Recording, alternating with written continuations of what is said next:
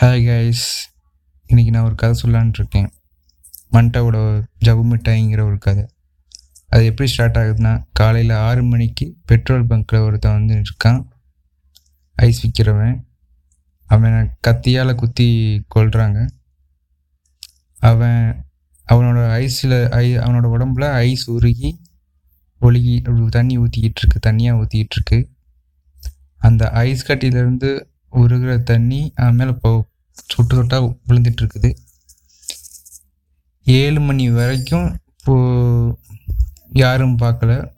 Police அந்த பிணத்தை ஏழை காலுக்கு வந்து தூக்குறாங்க. தூக்கி மு- தூக்கி கொண்டு போயிடுறாங்க. அந்த இடத்துல ஐஸும் ரத்தமும் ஒன்று சேர்ந்து தெருவில் அப்படியே ஒரு பளபளப்பாக